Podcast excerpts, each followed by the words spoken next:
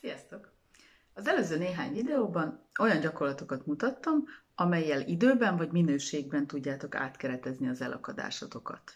Most viszont abból indulunk ki, hogy a jelenlegi állapotban mik azok a rendelkezésetekre álló erőforrások, amelyeket tudtok használni. Ez egy coaching folyamatban a második megerősítő ülés szokott lenni, de ezt tulajdonképpen csinálhatjátok self-coaching gyanánt saját magatokon is, elakadás megoldására. Ha tehát van egy problémátok, dilemmátok, kérdésetek, akkor üljetek le, és írjatok össze mindent, ami a rendelkezésetekre áll. Minden külső és belső erőforrást. Mondok egy példát, hát az kicsit közelebb hozza nektek.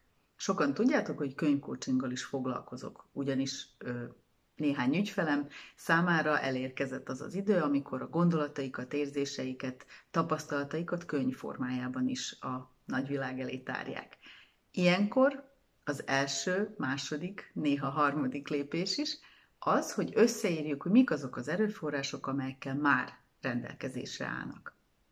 Ez lehet ilyen egyszerű, mint egy tablet, a környezet, ahol le tudnak ülni és írni, az idő, a család, barátok támogatása, de ne felejtsük el a legfontosabbat, a belső motivációt. Úgyhogy gyakorlásra fel, és várlak benneteket jövő héten is. Sziasztok!